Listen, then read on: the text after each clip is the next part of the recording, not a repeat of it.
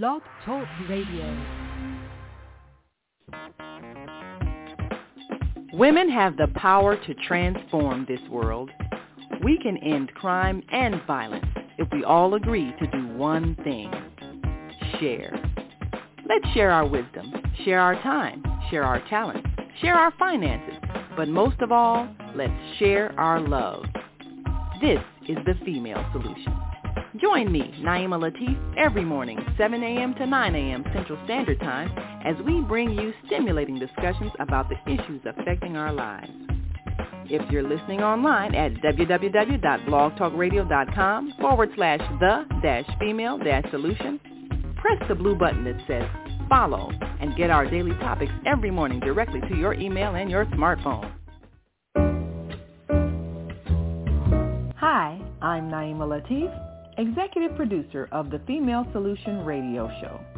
We invite you to call in 515-605-9325 and participate in this daily think tank as we examine the challenges we face and develop solutions that restore peace and harmony. We are global transformers, changing the world from the way it is to the way it should be. We are one. Wherever we live on this earth, we are one human family. On behalf of our team of radio hosts, I'd like to extend a greeting to all the members of our family, whenever and wherever you may be listening around the world. To our family in China, Ni Hao. In India, Namaste. In Japan, Konnichiwa. In Korea, Annyeonghaseyo. In Russia, Здравствуйте. In Germany, Guten Tag. In Poland, Dzień dobry. In France, Bonjour. In Spain, Hola. In Italy, Ciao. In Egypt, Ahlan wa. In Ghana, Akwaba.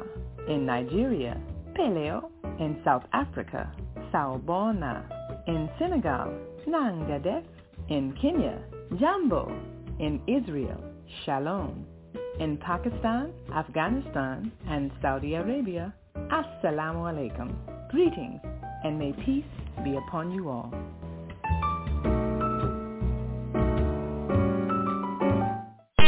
Hawaii.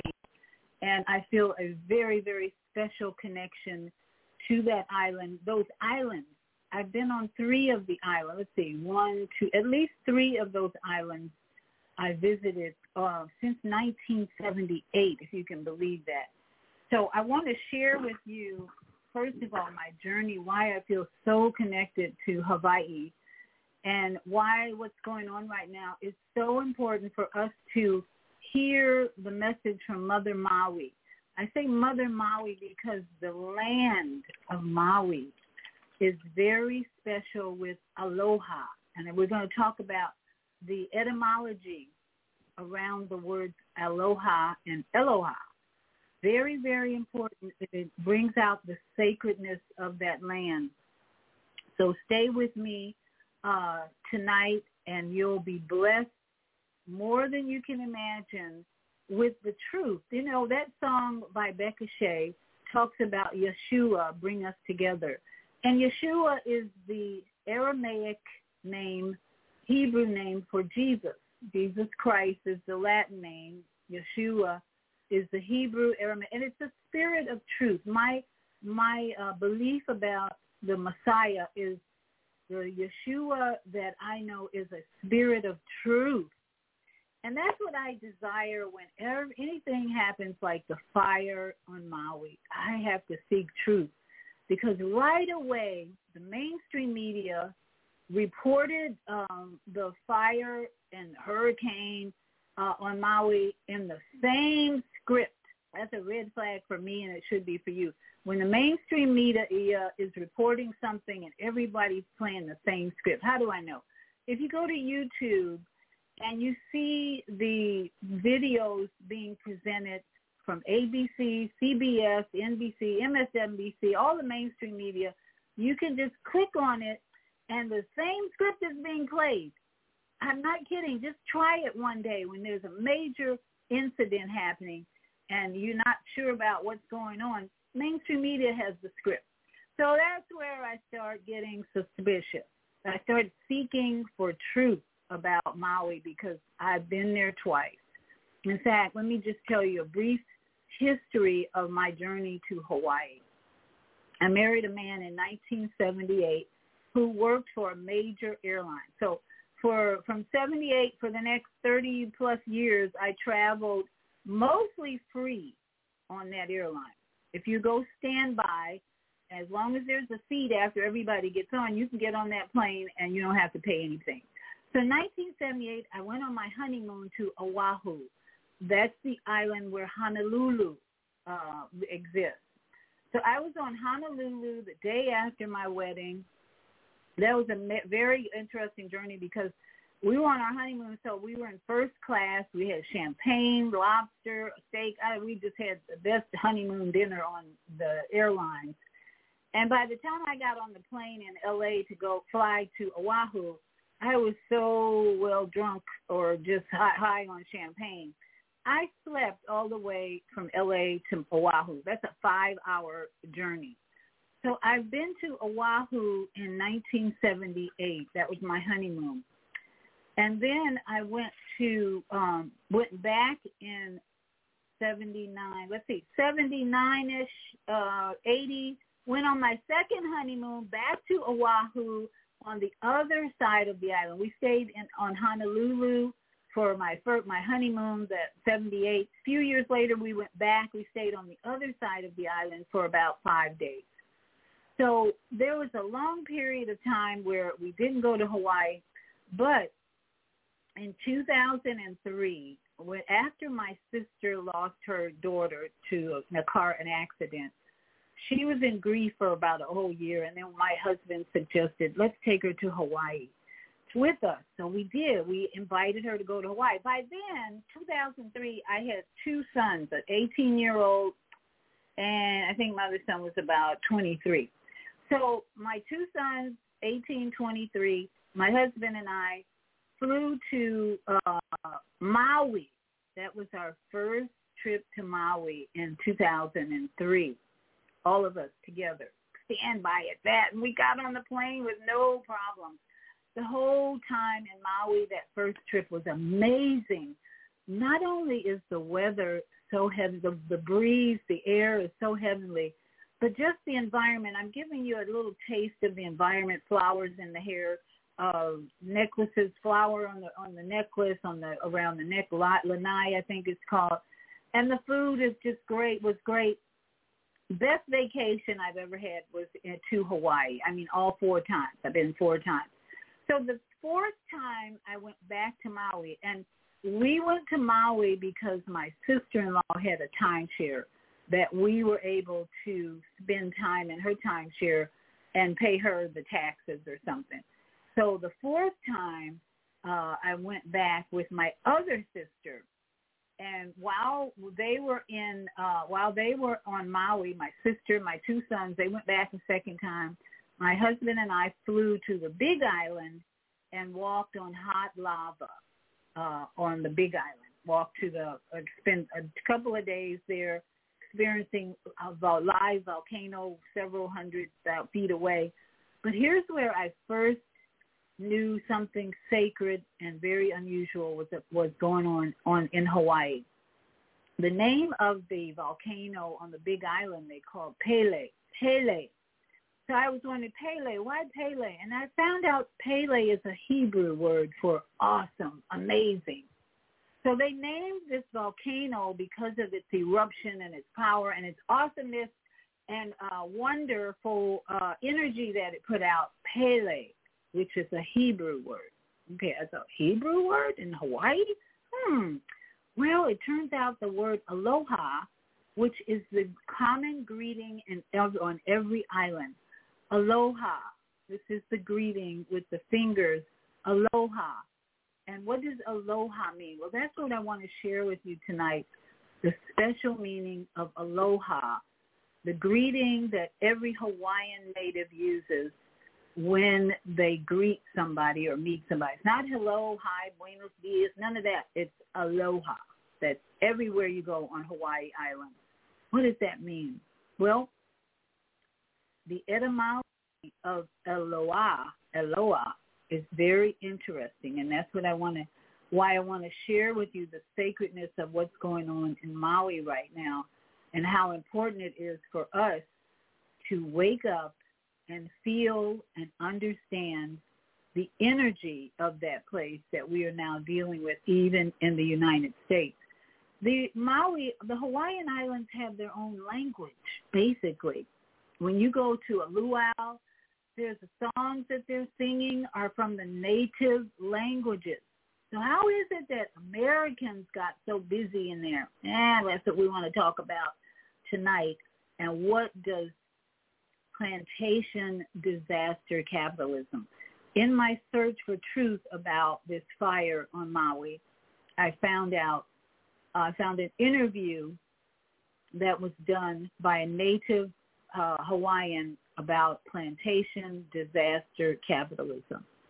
But first, let me share with you a little information about the word aloha and how it relates to the Aramaic and the Hebrew language. So the divine our God. the awareness of God not only within, but all around us, in everyone and everything. God speaking to everyone and everything, with no one excluded, not even the evildoer. This is an invocation of the awareness of God such that it is the source of agitation, difficult for us to conceive. This is the manifestation of boundless compassion of unconditional love and the gathering of all into the one. In this name, we come to understand that all have a communion with the Holy One, whether they are aware of it or not you're going to hear three names of God. Eloah, which means our God. Elohi, my God. And Eloheinu, your God. Hello, hello,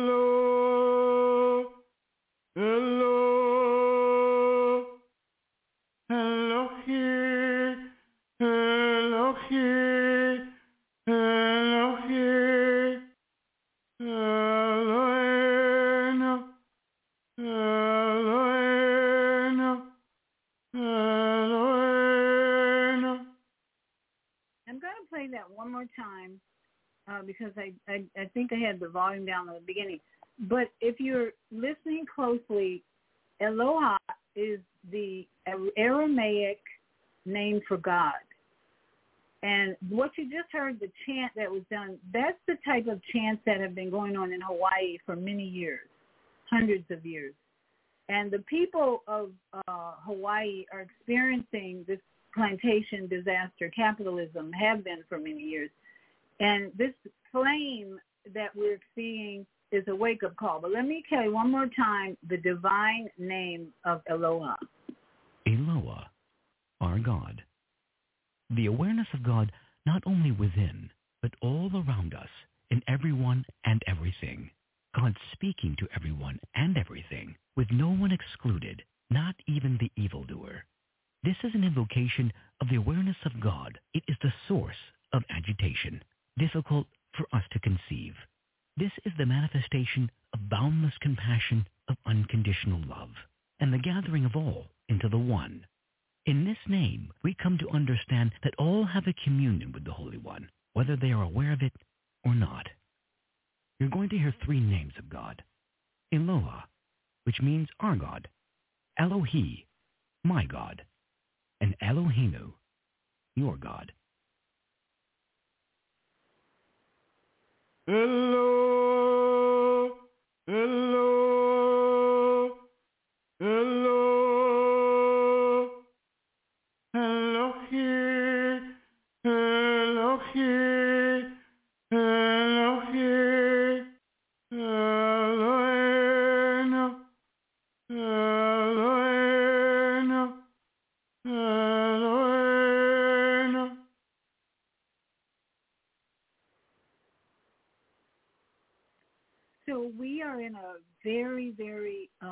important time in history where uh, the Hawaiian Islands are speaking to us, particularly the island of Maui, Mother Maui. Because if you heard um, the word aloha, as I said, is the greeting on, on every island. Aloha is the greeting all over. And my visit there in 1978 was the beginning of a journey to learn the truth about aloha and then pele, which both have Hebrew roots. So aloha, we're going to hear more about the root word, that root word aloha, and how it gives you the spirit of communion with everything. So when you go, if you've ever visited um, Hawaii, you hear aloha, but more than that, more than that, you are feeling the communion with the Creator. And that is why this fire is speaking to us who are conscious and aware that that is what has been going on there for years, that that name aloha has been spoken over that land to bring it into a very sacred space, a sacred existence, a sacred energy, that now we have an opportunity to tap into that sacredness with the awareness that the people of that island who have been the protectors, if you will, the uh, the, the protectors, the, the soldiers of that island that are now being subject to plantation uh, disaster. So let us listen to this interview where this native of, I believe she's from Kauai, which is one of the other islands I visited, explains to us exactly what plantation disaster, um, plantation disaster, um, what is the word, uh, capitalism. We want to be aware of plantation disaster capitalism so that our prayers, our love, our, te- our telepathic energy is being sent to undo uh, this wickedness, this evil, if you will. So here we are. We're going to hear and see um, plantation uh, and understand plantation disaster capitalism. Uh, let me play.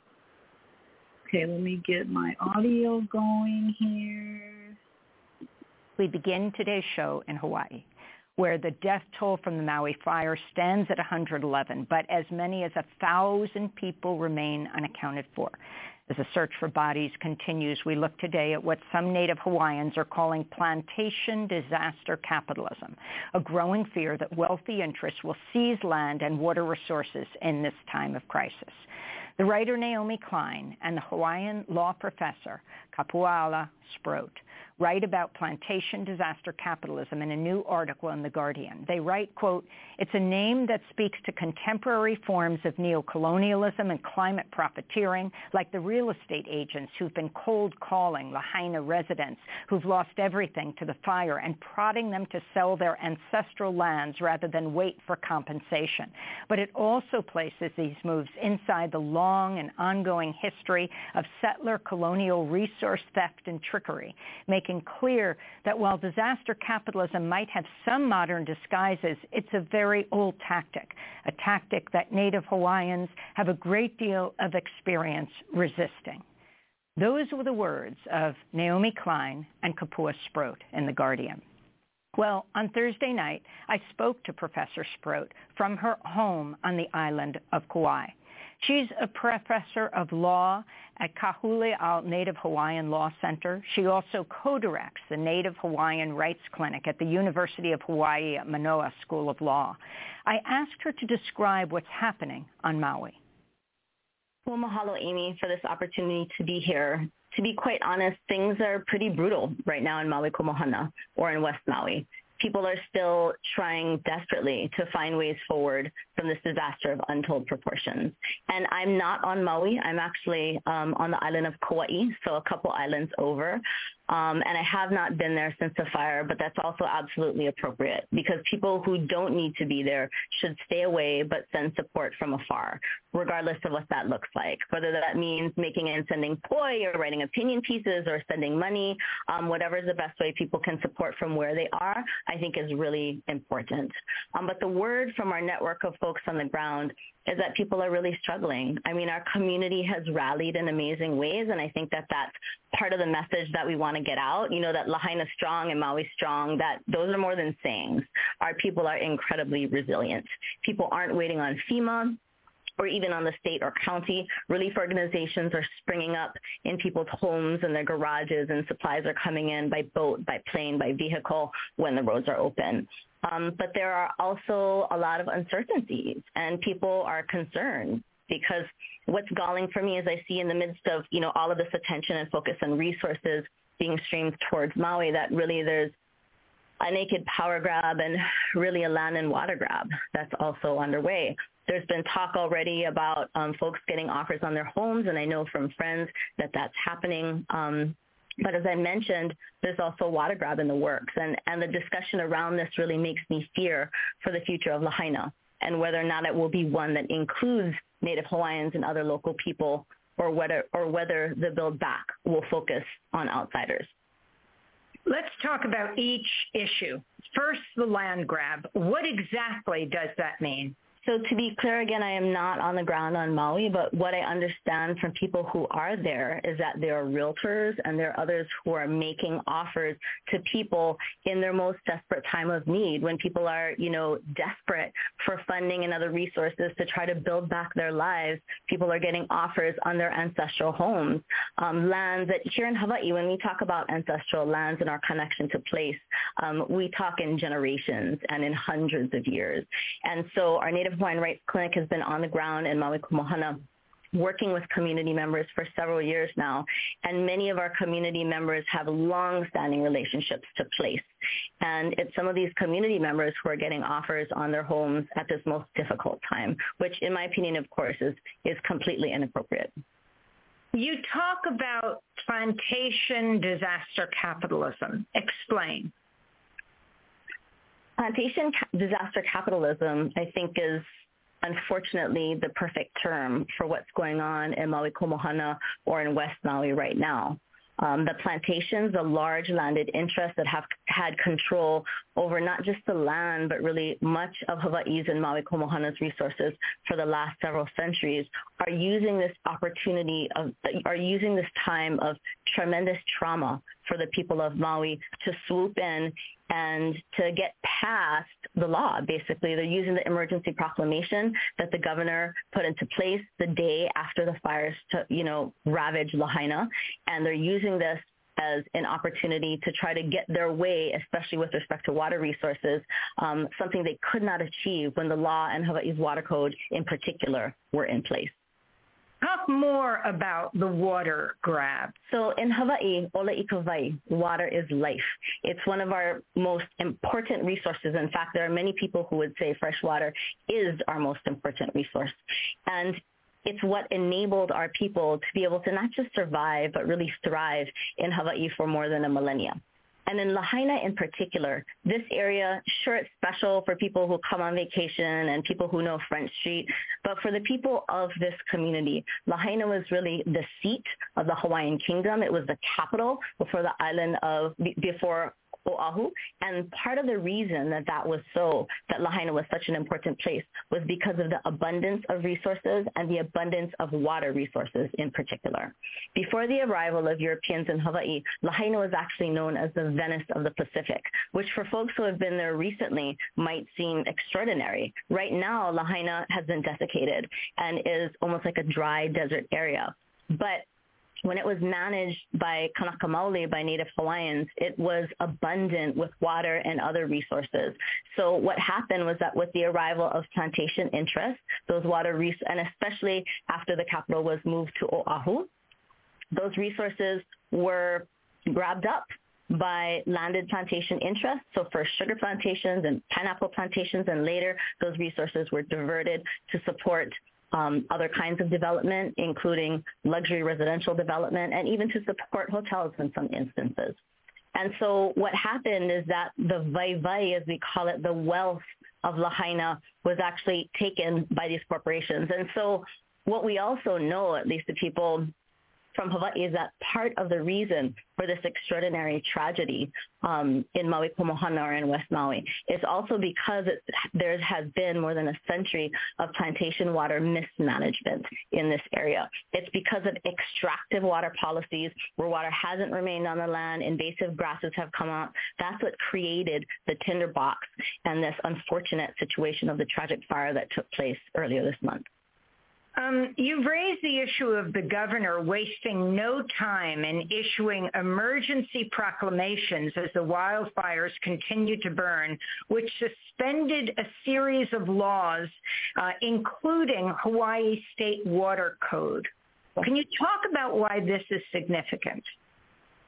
I think part of what's so disappointing in the way the governor, in partnership with large landed interests, um, in Maui Komohana have tried to accomplish this naked power grab because really it's more than just a water grab, it's also a power grab, is that they're specifically usurping both the law and more than that, they're usurping long-standing and broad-based community interest and support for more proactive water management and water management that's going to ensure that the resources benefit the people.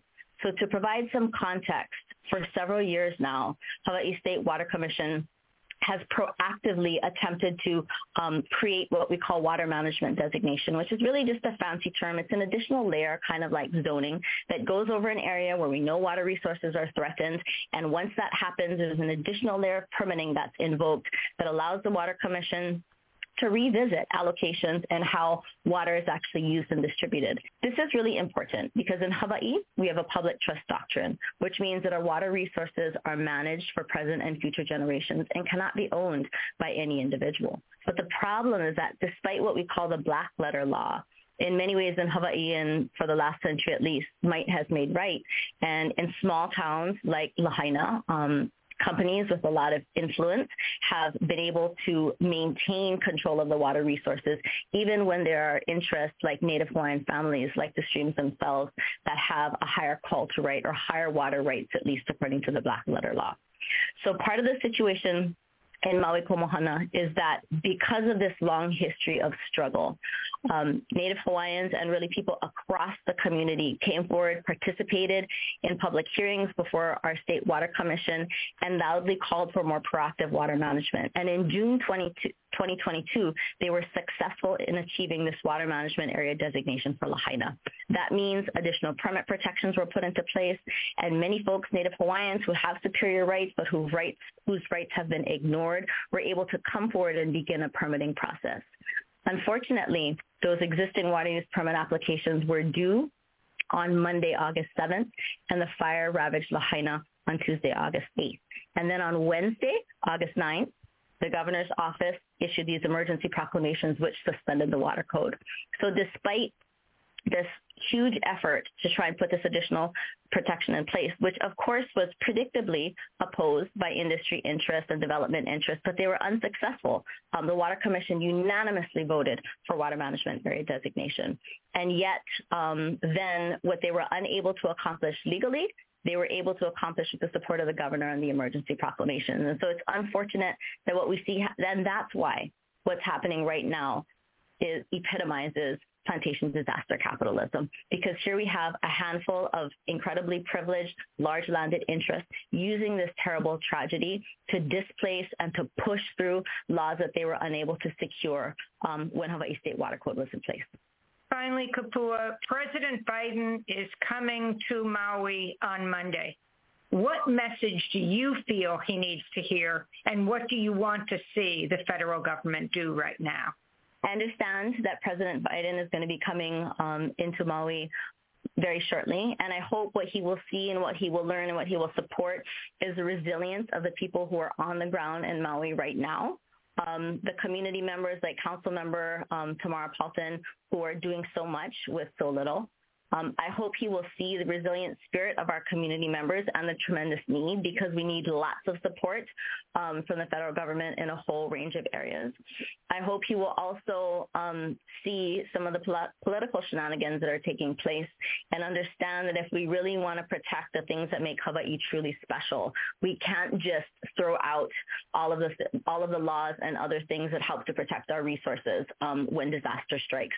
We as a community need to circle up. We need to come together, and we need to um, lean into each other and really look to and embrace the principles that have innate, like Aloha Aina, that had, have enabled us to thrive here in Hawaii for a millennia. So um, if you have any comments or questions, press 1 if you're in the studio, Blog Talk Radio Studio. If you're on uh, YouTube channel, just uh, we're live now on uh, YouTube channel. Uh, put your comment there, and I'll read it here on my uh, StreamYard. Or if you're on Facebook, those are the ways that you can communicate uh, to um, Blog Talk Radio or Soul Purpose Healing. Um, and we're going to be going to a commercial break shortly as soon as I hear from my executive producer. But I want to um, emphasize tonight etymology. Etymology is important in understanding not only the words that we speak from our mouth having power, but the words like aloha, aloha, that have been spoken over those islands for many, many years now. And the etymology of Eloah, Eloah, which is the Aramaic Hebrew word for our creator.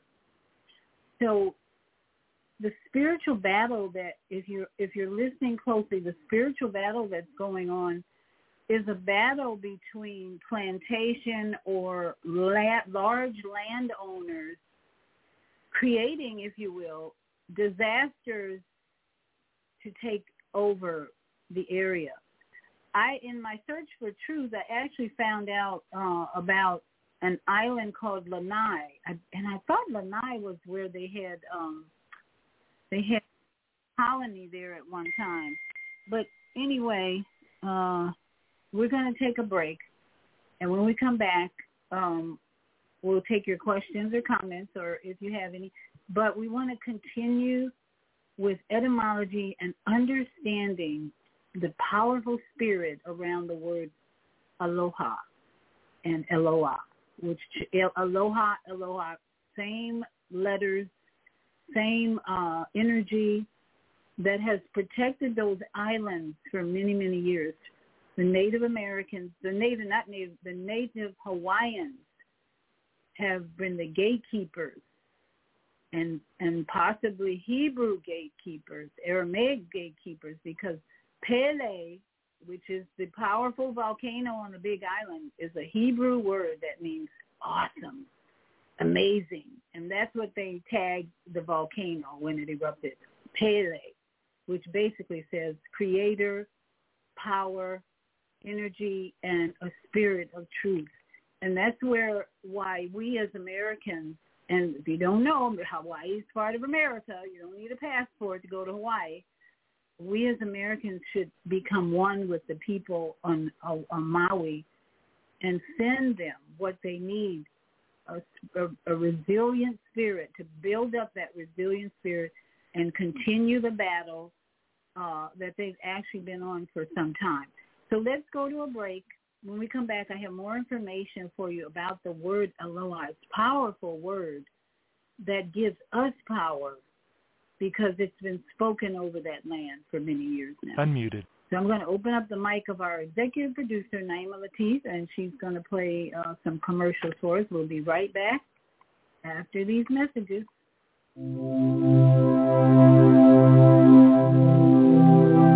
Do you want to live in a world without war?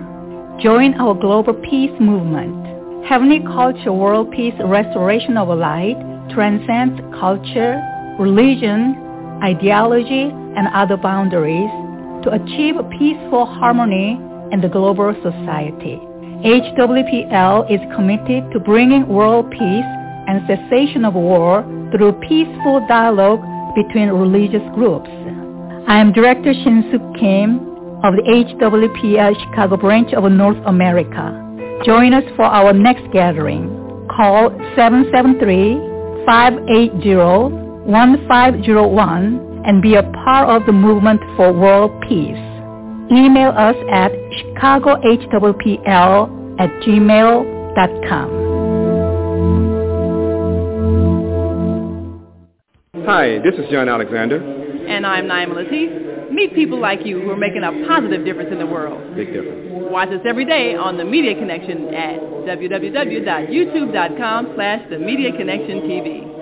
YouTube it. We'll see you soon. There are people who choose to make a positive difference in the world. Our job is to bring you their stories to motivate you to do the same.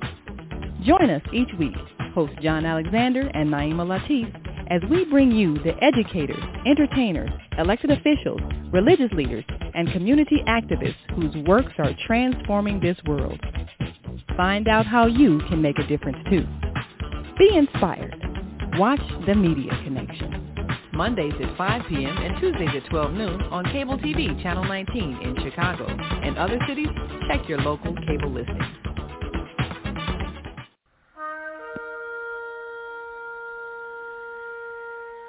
I'm Viyahta, your holistic life coach. These days, it's more important than ever to work on your physical, mental, emotional, and spiritual health. Are you consciously breathing deeply in stressful moments? Do you have a plan or daily routine to maintain balance in your awesome body? Are you struggling to be disciplined in your eating habits? When you partner with me, I'll help you develop a personalized health plan that works for your particular lifestyle. You can find out more about me at yourholisticlifecoach.com where you can also review my three-step protocol to guide you to abundant health. That's yourholisticlifecoach.com and I'm Viyahta.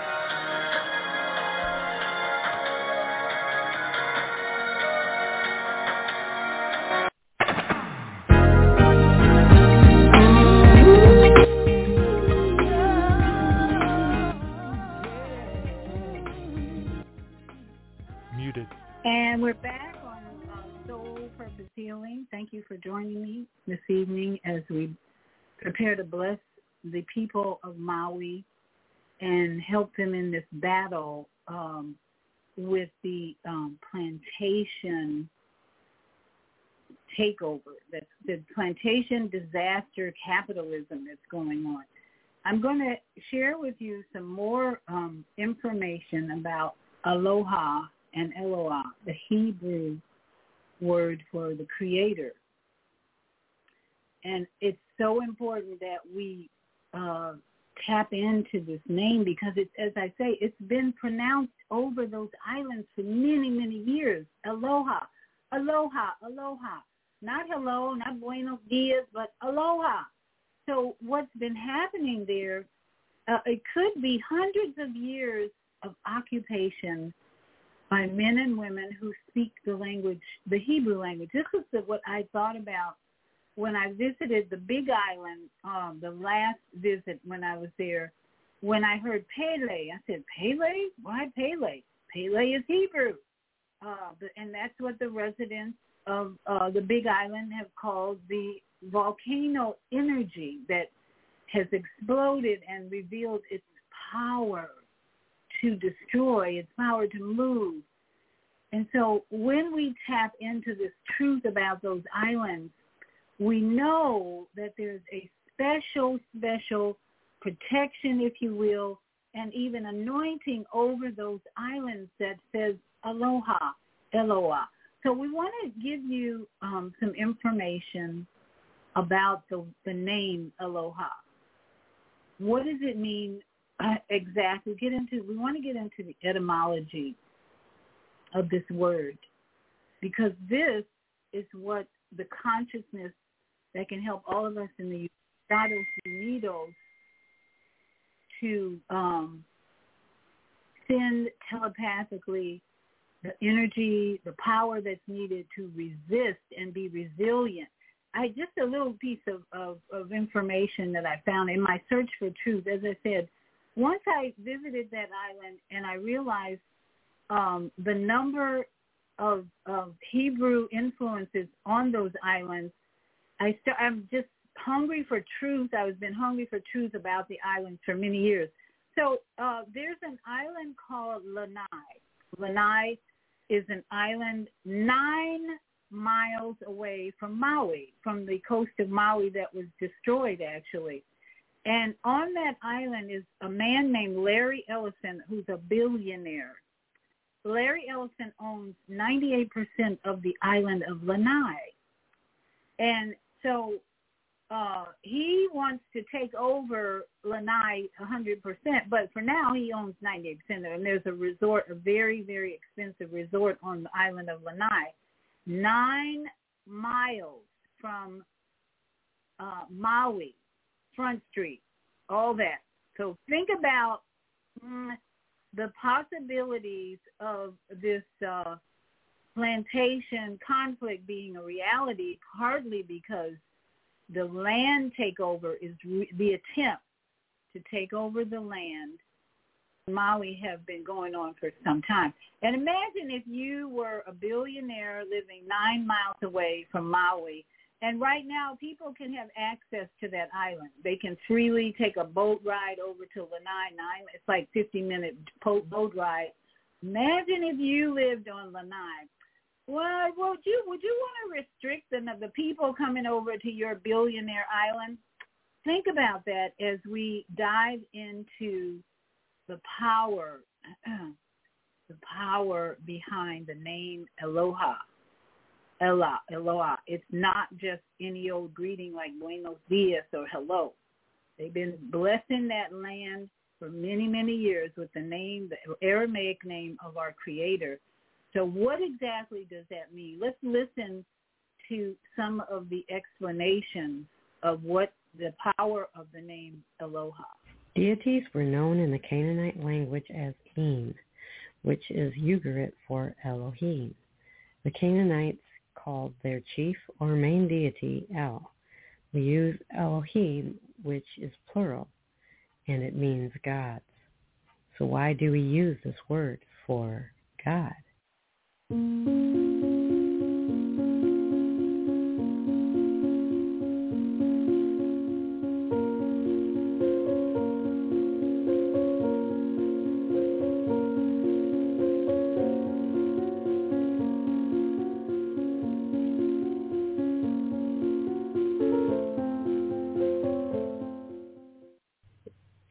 Video, the topics for today are where did we go wrong? Where did Elohim originate? Is God or Yahweh a trinity? How can we fix this? Christian symbolism is everywhere. We went wrong by worshiping other gods like a pantheon.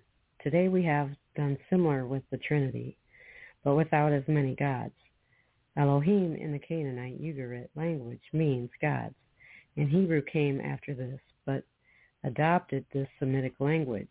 This is what Yahweh has told us to watch out for.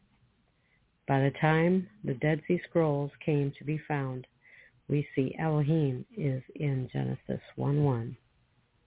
The Dead Sea Scrolls uses Elohim instead of Eloah for God.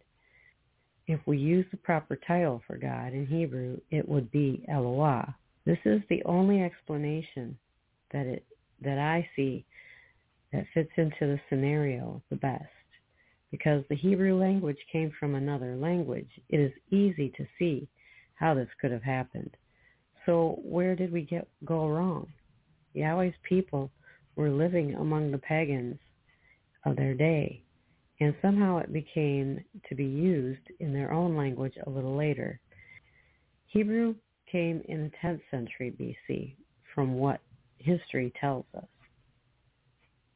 We can get a clearer picture from all of this and see exactly why we have it today. However, this brings with it much confusion among believers. How do we decipher what is what and what to believe? If it has anything to do with the Trinity, I strictly avoid it. The Nicene Creed is all about the Trinity, and the Nicene Fathers are the ones who made the Trinity a must if you are in Catholicism. They tried to make it so that everyone would have to follow the creed. Arius went against the idea that the Son was the same sub- of the same substance as the Father in 325 AD at the Council of Nicaea when this was a hot topic, and it still is today. He was considered a heretic. He was exiled for a time and then brought back by the Catholic Church. Catholic means universal, and the office of the Pope has been trying to make their religion universal for a very long time. That is why he's working fever- feverishly now.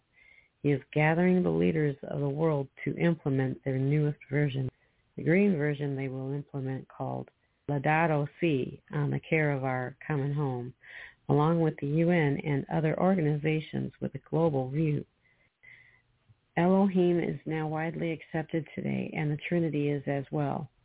To avoid this, I always use Eloah in the Hebrew meaning one God, which is what the Bible tells us. The word Elohim has caused many to believe that Yeshua was pre-existent, that Yeshua was the architect in everything and created everything while his father just sat back and watched.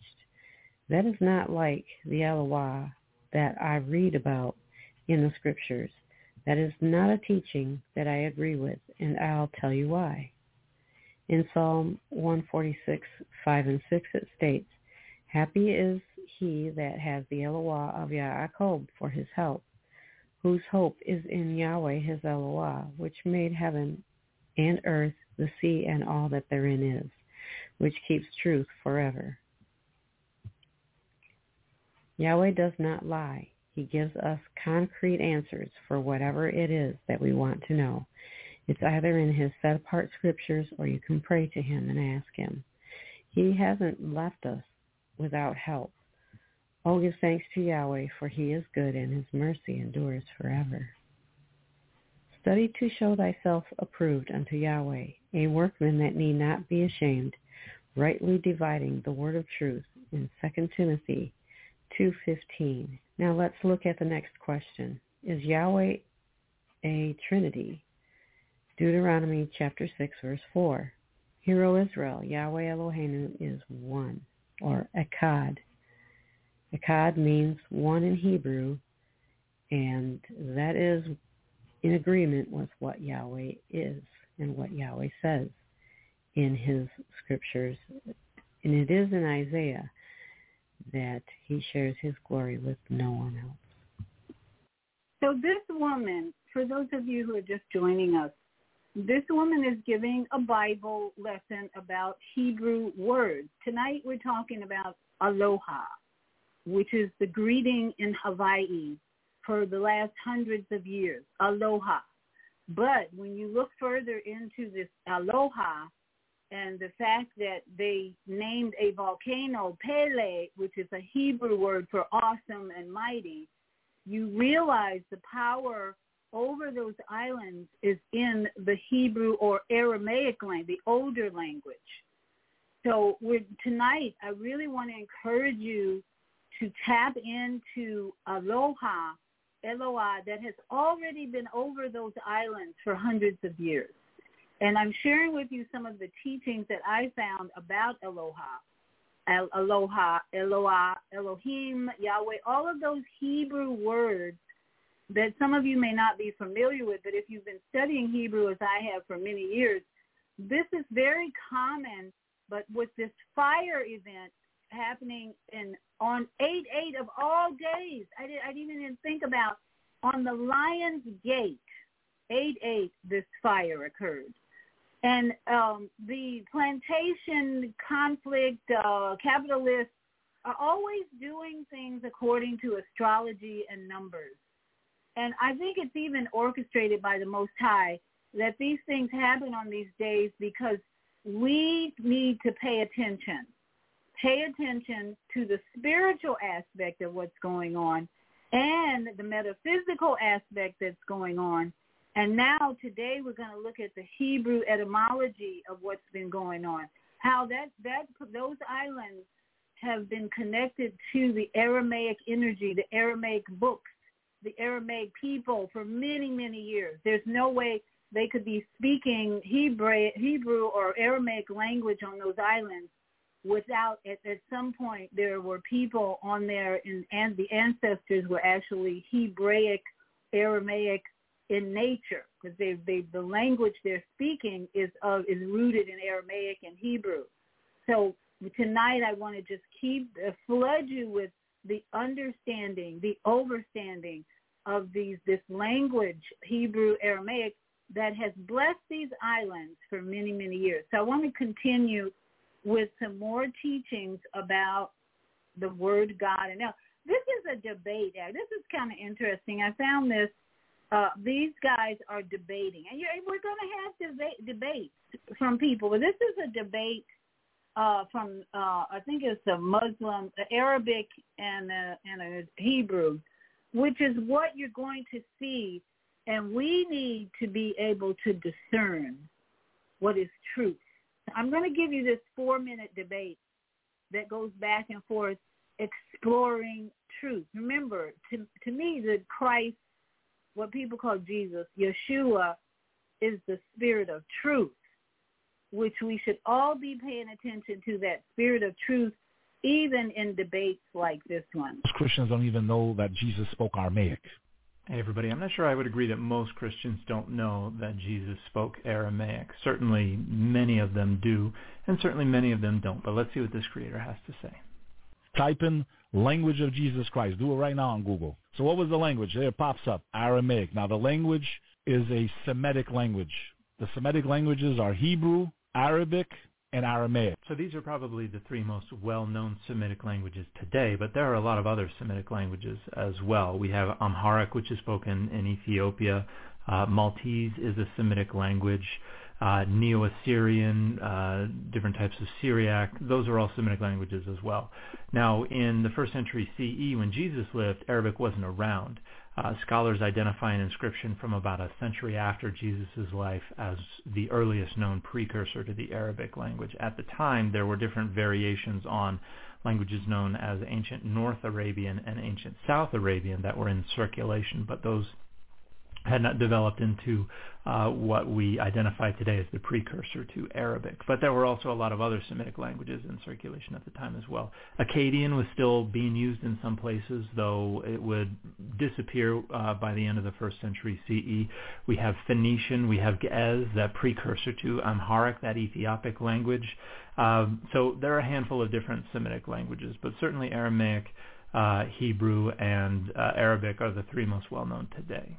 Now I want you to type this in. Aramaic, word for God, and watch what pops up. Allah. Oh. So Allah is not the Aramaic word for God. This is just Google highlighting the Wikipedia entry on the Arabic word Allah because it contains a portion that talks about the Aramaic word Elah, which is a cognate with Allah. Because Arabic is a Semitic language, uh, there are going to be a lot of words that are shared across these borders, and these are known as cognates.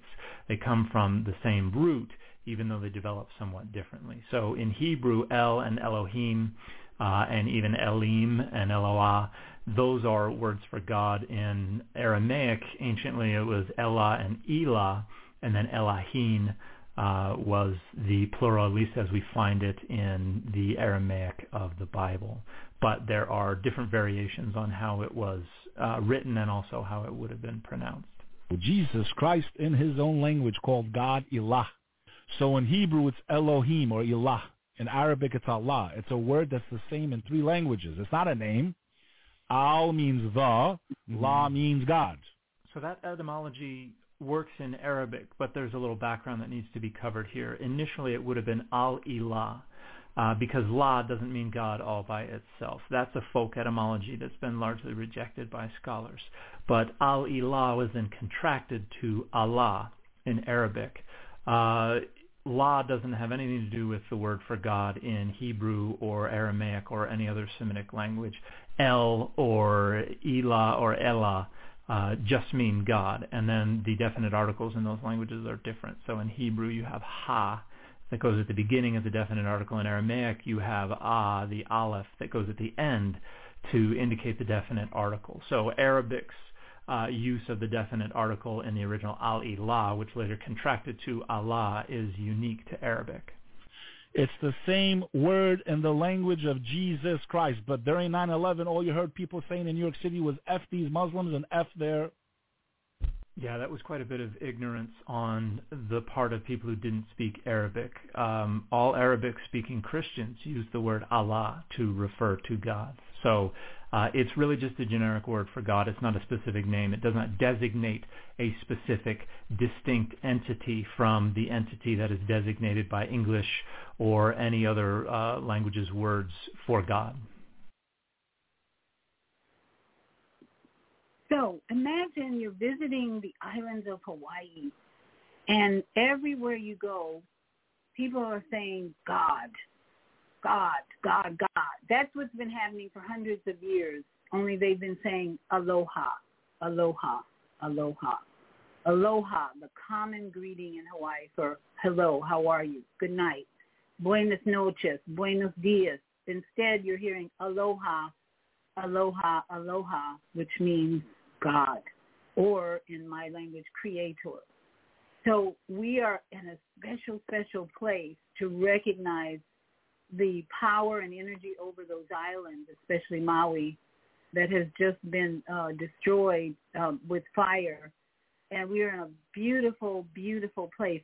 I'm hoping tonight that you come away not angry, not even sad, because this was allowed for a purpose. As every tragedy we go through going forward, whether it's another uh, fear-mongering uh, viral thing, these are being allowed to wake us up to the reality, to the power that we have within us of aloha, aloha, aloha. And so if you are, if you have any questions, uh, press one.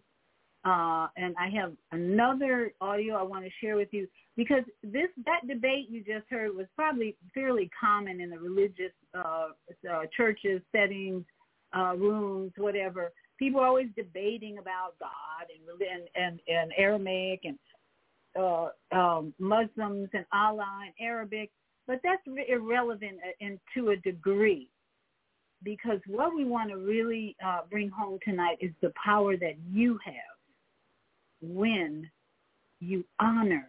Oh my goodness, I'm feeling a really strong guidance on this one. The power that you, everyone listening, has when you honor the name Aloha, when you honor the uh, experience that the people of Maui and, uh, and Oahu and uh, the Big Island and Kauai have had hearing Aloha every day of their lives for many years, that's an honor that we can pick up as Americans and then honor, return that honor to the people now who are suffering greatly there have been um, animals destroyed by this fire. People have been destroyed, burned up in this fire. Homes, not to mention the homes that were destroyed. And we who are observing this, even from afar, we have a great opportunity to take on the name of Aloha, Aloha, and say Aloha to everyone in that on that island and everyone that you know even because of the power that it brings to have allowed, even to have allowed this thing to happen uh, is really interesting uh, in the divine purpose of our Creator to allow flames to burn like that, uh, and and especially because they don't have uh, a divine, they don't have a, a, a positive purpose in them.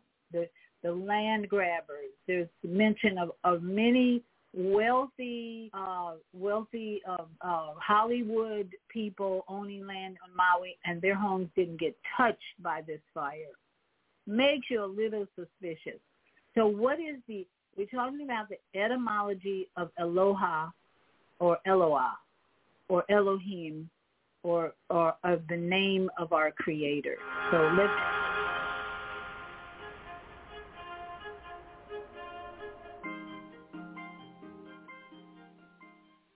If Eloha is singular for God and it's used for God at times, why wasn't it used in Genesis 1? And what is the significance then for using a plural noun with a singular verb? Well, I, I from the way the question is worded, I assume that the questioner is referring to the the Hebrew word Eloah. It's not pronounced Eloha, it's Eloah. Uh, and that is used for God at times in the Hebrew Bible. Um, but it's also in the back of my mind that he might be getting the pronunciation from just taking off im at the end, Elohim plural, and then pronouncing what's left as Eloha. But regardless, the answer is basically the same. Uh, the short answer is that's just the way they did it. And, and that isn't sort of a cop-out or a contrivance. Let me, let me read you a, just a paragraph from DDD, the Dictionary of Deities and Demons, uh, in the Bible about this, and then I'll, I'll talk about it a little bit. Uh, DDD has this. The Hebrew word Eloah, again, if, if I'll just pause here and say, if you know Hebrew or transliteration, this is Aleph, Lamed, He. Okay. The Hebrew word Eloah is derived from a base, Elah, Aleph, Lamed, He, perhaps a secondary form of the common Semitic word Il, or El, God. Cognate terms are known from Ugaritic, Aramaic, and Arabic or Arabian. The relationship between the common noun and the divine name is complicated and it varies considerably from one language to another. In Aramaic and in epigraphic Arab, uh, Arabian dialects, it is primarily a common noun, while in Ugaritic, Hebrew, and Arabic, Allah is the Arabic example, Aleph, Lamed, He, okay, which means the God. Okay, Al Aliha, just just a little rabbit trail here. Um, the definite article in, in Arabic, Al Aliha, is, is the God, and that's where Allah comes from because they're militantly monotheistic, so that, that's that's how they would refer to, to the deity. But anyway, in Ugaritic, Hebrew, and Arabic, the usage as a divine name is clearly attested. There can be no doubt that the more common biblical and Jewish designation of God as Elohim represents an expansion of Eloah, in other words, a longer spelling, pluralize it, though there is debate both as to the meaning of Eloah and as to the origin of the expanded form Elohim. Now, that's the end of the quote. Basically, what, what that's saying is, hey, that's just the way it is. We know where it comes from. We don't really know why any given language did it that way. In other words, why you had Aleph, Lamed, Hey expanded into Im. Well, that, the, the, it's obviously a plural form, but why that expansion came to be just as good of a reference for the singular God of Israel, just like Eloah. Nobody really knows why. Now, the interesting thing here, and this is a very old PDF on um, my old website. Uh, if you went up to, trying to think here, where, you, where else you might find this. I mean, I, I can append it to the Q&A here if people were interested. Probably, uh, you could probably go up to my sitchiniswrong.com website where I am debunking the ancient alien ideas of Zecharia Sitchin. Underneath the, uh, on, or on the page that deals with Elohim. What you have in other languages is sometimes you have the plural for gods used of a single human being, the king. Best example here is Pharaoh in uh, the Amarna texts. Okay, the, the, the El Amarna texts are a correspondence, the Amarna tablets, between Egypt and people in Palestine, uh, where because Palestine is under the, the overlordship of Egypt at the time, and the language they used to to converse is Akkadian. That was the international language of correspondence. And you actually have Pharaoh, again, who's conceived as a deity, but everybody knows there's only one Pharaoh. It's Pharaoh, okay? Pharaoh is referred to as Ilanu in the Amarna texts a number of times, and Ilanu is the Akkadian plural for El, gods. That's just the way they did. Why do they do that? Nobody really knows why they did that. Now, probably, I, I think it's a useful illustration that the answer may be as simple as this is this is a device we are using to convey honor. In other words, it's an honorific, uh, what what you know philologists call an honorific feature of a language. Why else would you refer to Pharaoh uh, you know, as a as a plural, as a deity, as opposed to a single divine being. Well, you want to make sure that that he knows that you know or you think he's just awesome. Okay, and so you sort of up the ante rhetorically by using the plural. Well, again, that happens. Ilanu of Pharaoh is a very good example, very well-known fair uh, example to people in Semitic languages. And so, you know, some say, well, that's probably what's going on with Elohim. But but the, the honest answer is, is nobody really knows for sure why this is done. Now let me illustrate why that sort of is what it is. Why do we use capital letters mixed with lowercase letters? Why do we do that? The answer is because we do. Somebody, somewhere, at some time, decided on that convention and it stuck. So that's what we do. Why did Greek scribes move away from uncial spelling, that's all capitals, to use minuscules? Well, there may have been some pragmatic reason. Maybe minuscules are faster since it's kind of a cursive. Okay. But somebody had to decide to just do that, and then the old way just went away. And this is what happens with languages. People decide to do things for a particular reason, reason that may not be discoverable to us with any certainty at all. We, we can look at it, and scholars look at this one. They know where it comes from. They know what happened. But we don't really know what went off in somebody's head to start that process. Now, Elohim, let's go back to the, the question about Genesis 1. Elohim would not have been confusing to any Israelite able to read Hebrew.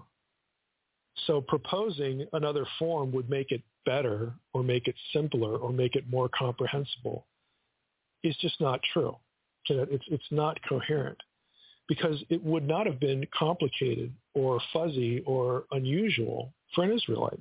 It's only not clear to modern people because we're moderns. Again, they're very used to the convention. They, there's no ambiguity about the term. There's no ambiguity about the grammar. Everybody who, again, would have been a reader of Bereshit, you know, bara Elohim, you know, in the beginning God created. Everybody knows what that means. So there, there, there's no point to talking about, well, it would have been clearer if it would have been Eloah. No, it wouldn't have. It was just as clear with Elohim. Again, clear to them, but not clear to us.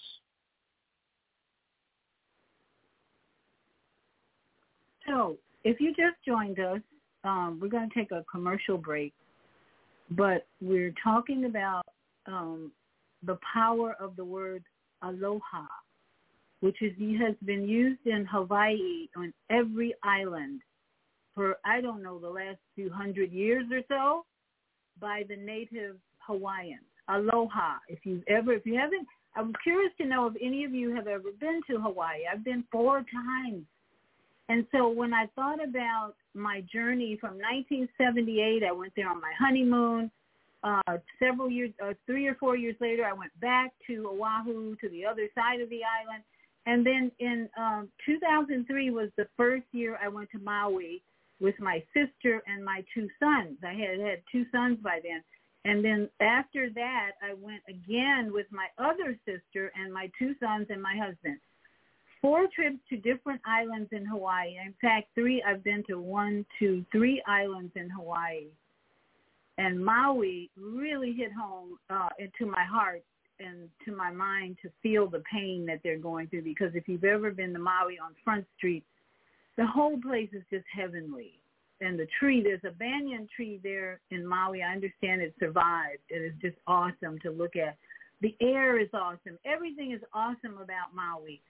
And here we have what's called plantation disaster capitalism, which is basically the greed of, of wealthy individuals and and corporations. As I talked about on Friday, we are being so um, attacked spiritually and physically by corporations' influence of greed, plain just plain greed. So we have the power through the word elo, aloha and eloha, eloah, the Hebrew Aramaic word, to telepathically send help to the people of Maui. But they've already been covered by this word for hundreds of years, which I'm sharing with you the meaning, the etymology of this word, and the power behind the word aloha. So we're going to take a break, um, and we'll come back with, I have one more audio I want to share with you about the name of the creator, Eloah, which is the same as aloha, which has been spoken over the people and the visitors and the tourists in Hawaii for many, many years. And now this is our chance to plug into aloha and use it for the battle that the native Hawaiians are in right now. So we'll be Unmuted. right back after these messages. I'm opening up the mic of our executive producer, Naima Latif, who's going to play us the um, commercials for this half hour.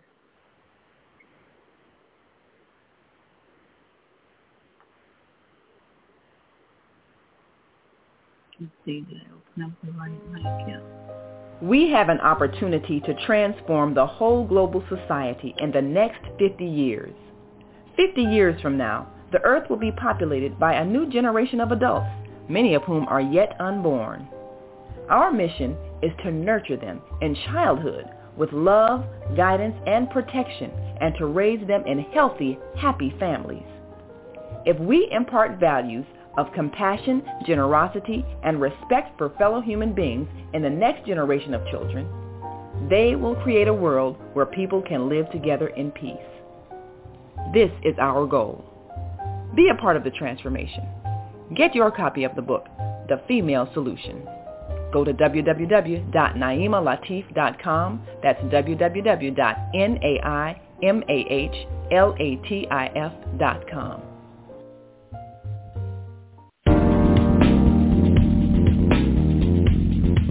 Is Monday morning a struggle to get out of bed into the swing of things? Well, don't worry, you are not alone. Join us for thought-provoking, stimulating, and mindful conversations on higher learning with Zelda Speaks for your Monday morning mindfulness sessions on Blog Talk Radio, The Female Solution, Mondays, 7.30 until 9 a.m. Be sure and send your ideas, thoughts, comments, and suggestions. Also, if you'd like to be a guest on the show, visit zeldaspeaks.com and send us your info. We'd love to have you. Experience mindfulness moments with the mindfulness slash stress relief coach, Zelda Speaks. And thanks for sharing the mindfulness moment tip of the day. Stay on purpose, stay empowered, and stay tuned to your next session of mindfulness on higher learning with Zelda Speaks. Make it a mindful day. And thanks for listening.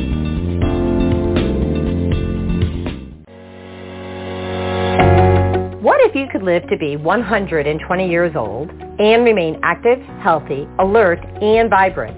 Our bodies are made up of cells that are constantly rejuvenating. So if we take proper care of our cells, we can literally defy aging. Join us every Tuesday from 7 a.m. to 9 a.m. Central Standard Time to learn about self, cell care from Susan Essentials on the Female Solution Blog Talk Radio Show. Learn how to help your body and your cells feel rejuvenated each day through proper nutrition, sleep, frequency medicine, and many unconventional methods of self-care. I'm Jody Susan. Join me and my amazing guests by calling in at 515-605-9325 and press 1 to speak. We'll help you achieve a breakthrough in your health today.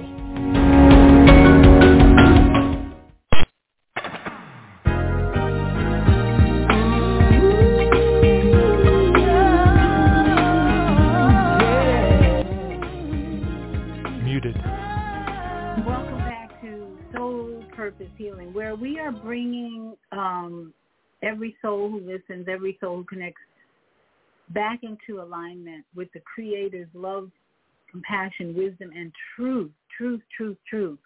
We have the opportunity tonight to really tap in to the reality and truth of the word aloha, which, as I said, has been spoken all over the islands for many, many years. And now we know from my own personal experience that Pele Pele, the the uh, volcano energy on the Big Island, is a Hebrew word that means awesome and powerful. And now we know aloha is also a word that describes the Creator, Eloah, the Aramaic word aloha.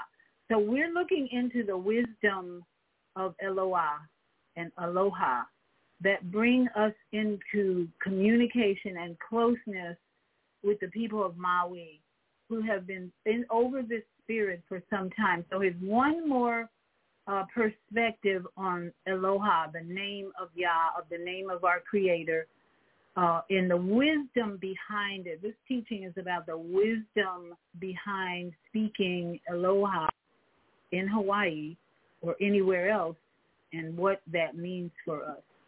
Good day to you. Hope you're having a wonderful day. So to look at another name of God. Now remember, we're looking at the names of God. They're really more like characteristics of God, but it's just to let us know more about God, who he is, his role towards us, and us and our role towards him. I think these names or these descriptions, these characteristics, really give us a better grasp on who God is to us. So I want to look at Aloha. Now you can see on the screen it's spelled E-L-O-A-H. It's Aloha. That's the best pronunciation I'm going to do. I'm sure someone who really speaks and knows Hebrew would make fun of me. That's okay. I don't have any problem with that. So, but the English for this is God. So many of these names we translate to God. And that's just the way it's going to be. But there are different names and they have slightly different characteristics or meanings. Not that they don't mean God, but just in the way they are describing God. So for this one, you can see where I have the, the Hebrew. I'm not even going to attempt to do anything with that, but that is the Hebrew characters. Uh, the transliteration, I'm not sure that I see a difference in those two, but the the uh, interlinear Bible that I'm using showed these two different, as if they're two different things. They look the same to me. Same with the phonetics. They look basically the same to me, but maybe language, maybe to a, a true language scholar, they look slightly different. I, I didn't see a difference. Nonetheless, a good example of this.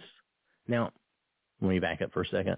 Aloha is used about 50 times in the Bible and I think they say about 40 of those times are in Job.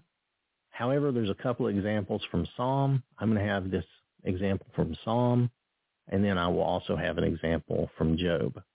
But in Psalm 18, verse 31, I'm not doing the whole Psalm. I'm looking at just verse 31, which has our example.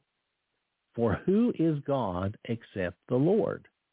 And who is a rock except our God?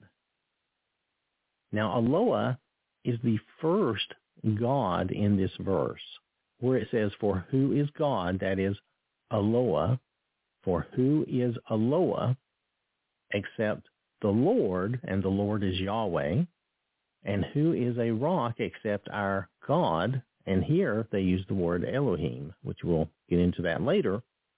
But that first example for who is God, who is Aloha, the use here in this verse, it is referring to God as deity, the only deity, the one who we can trust and rely on. There is no other.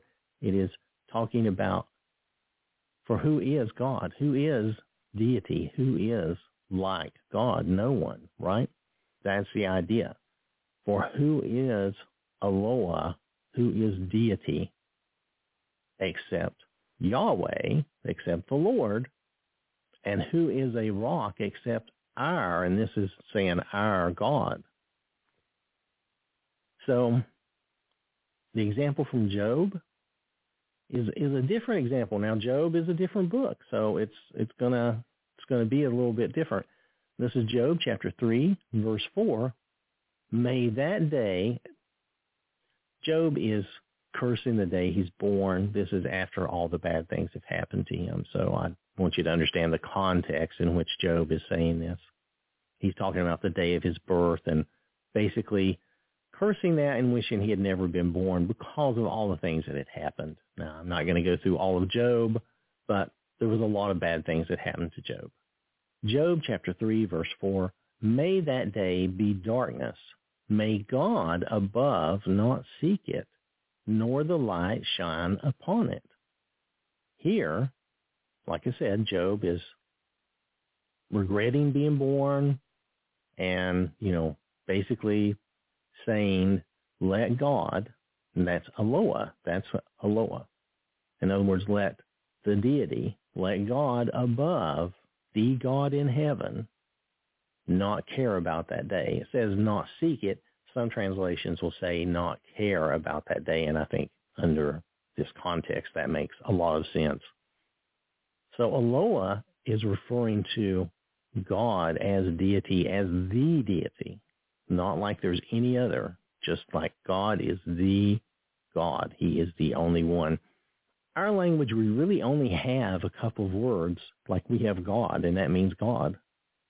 Um, so it's kind of hard for us to relate to the fact that Hebrew has some multiple words that refer to God in slightly different ways. So that is just something that I'm trying to go over and kind of express here so that we can see some of these characteristics, and I hope that is helpful and encouraging to realize and to note and just, you know, he's making a distinction here in that God is the deity. He is the one. So he is the God in heaven, and there is no other. So we will continue on with some different names later, but I want to thank you for listening. Hope you have a wonderful day. So if you have any comments, questions about these perspectives, they're not all 100% uh, uh, valid, I would say, because um, anytime I hear someone refer to God as a he, it represents to me a very immature uh, spiritual perspective.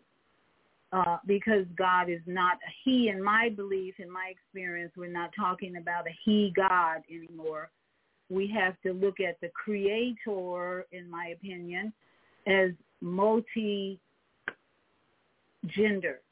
And physical existence is nature, in my opinion.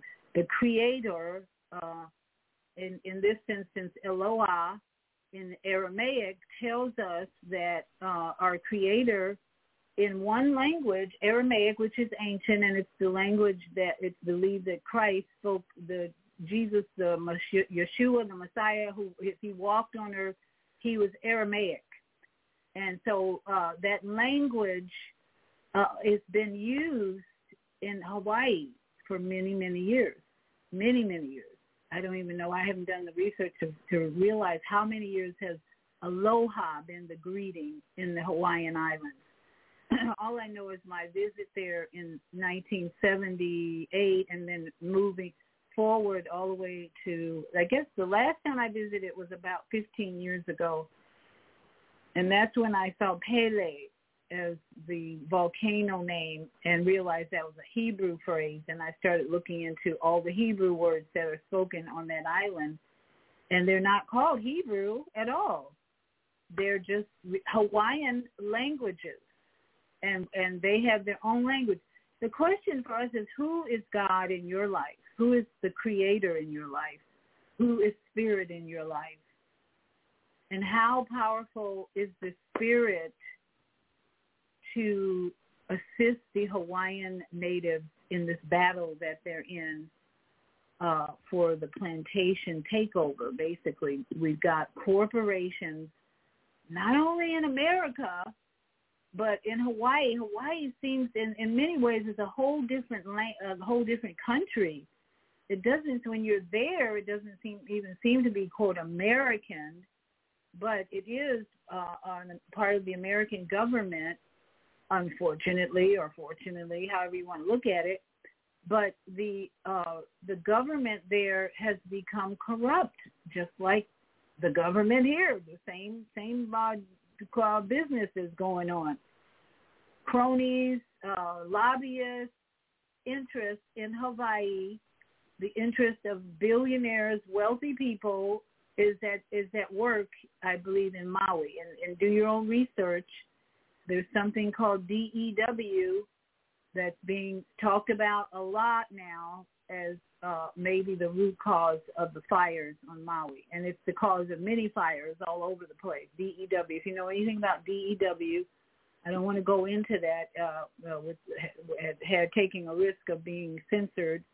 But this is being talked about all in on Telegram and other platforms, even on YouTube. Actually, I've seen several videos talking about DEW being used to start these fires versus hurricanes.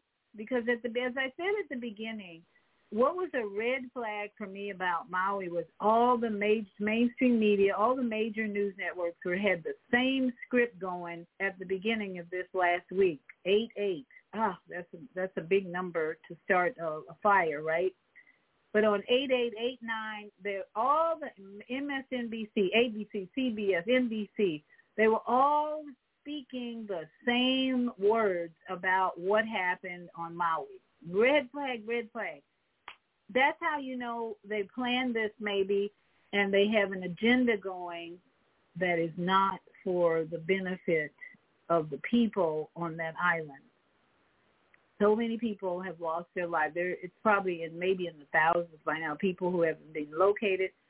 But I want to go into some meditation and prayer for us to really take in the energy of aloha, Eloah, and Creator's love, Creator's power to help the people of Maui in this battle against plantation disaster capitalism we as uh, Americans can do this when we understand the power of words, aloha, for instance, that's already been over. You might be wondering, well, why would the Creator even allow such a disaster? We could say that about any kind of circumstance that we go through that's uncomfortable. Why is this allowed? To wake us up for one, right? To wake us up for one, to make different choices.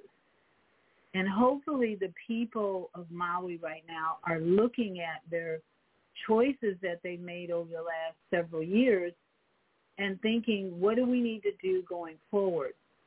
So there's a song I keep thinking about, um, a love song to the earth. Uh, Hawaii is such a beautiful place. If you've never been, put that on your bucket list to experience. Oahu is very commercial by now, I don't know, Maui, Kauai, some of the others might be more commercial as well. But for me, going to Hawaii those four times was the best vacation I'd ever been on.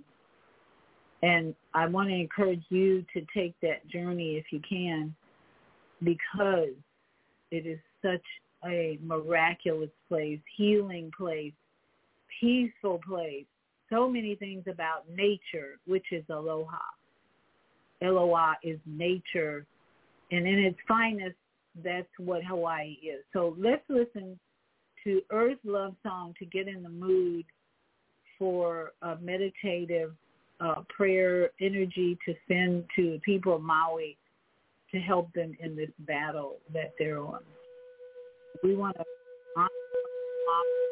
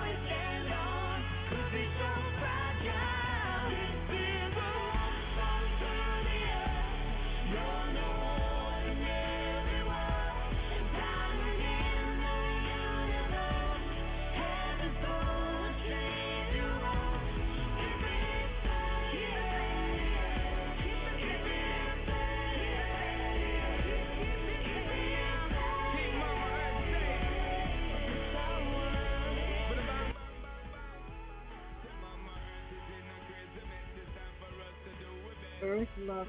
This is a love.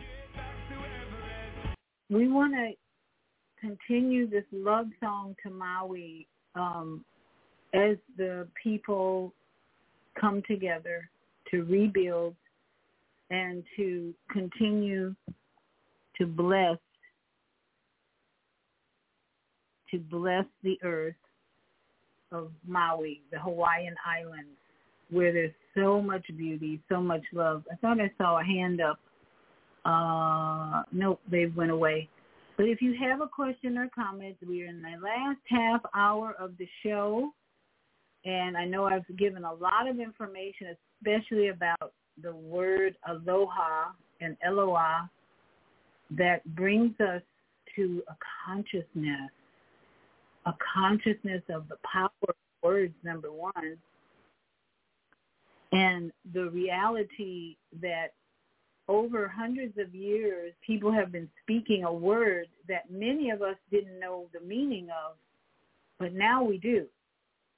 And so we don't have any excuse to really um, connect to that word, aloha, and use it for the glory of our Creator and the universe, and use it for the benefit of the people of uh, Maui to bring them to peace, to bring them to healing.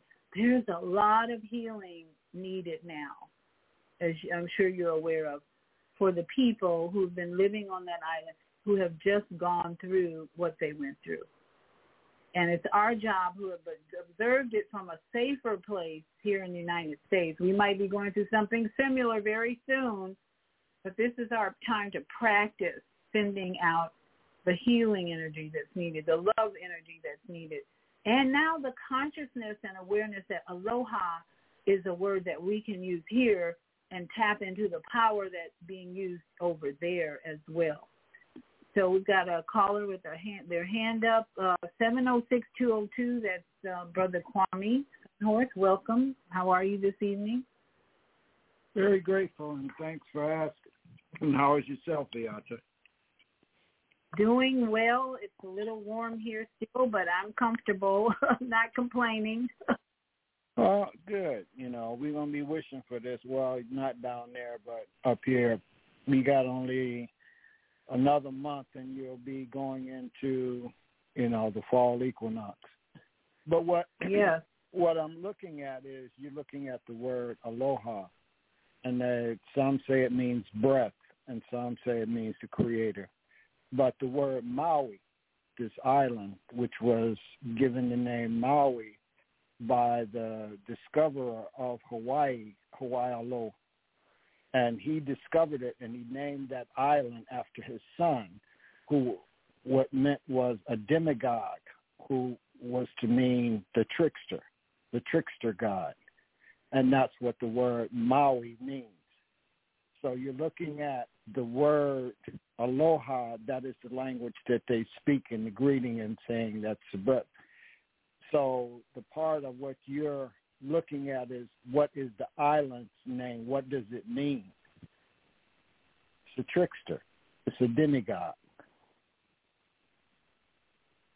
So the reality is they've been a spirit of fusion uh, in their in their efforts to be aloha, which aloha to me is just meaning spirit of create breath of creator. Let's just say breath of creator. If you ever go to Hawaii, there's no air conditioning. The breath of the creator is everywhere. Breathe this heavenly breeze is swirling well, around been, you.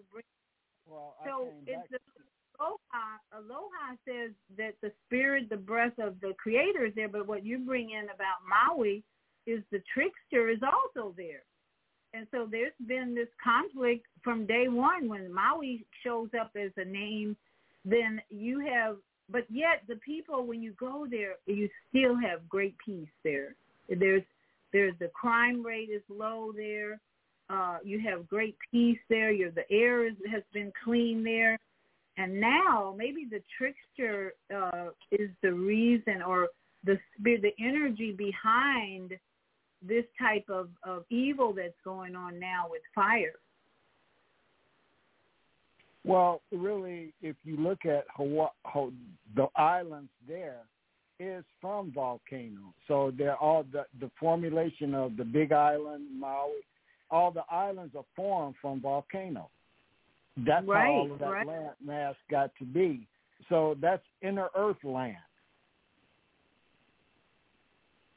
Absolutely. Because so and so what what we're looking at is okay, it was formed by fire, now it was burnt away by fire. So now what is the next part of the trickster that is what it's named for?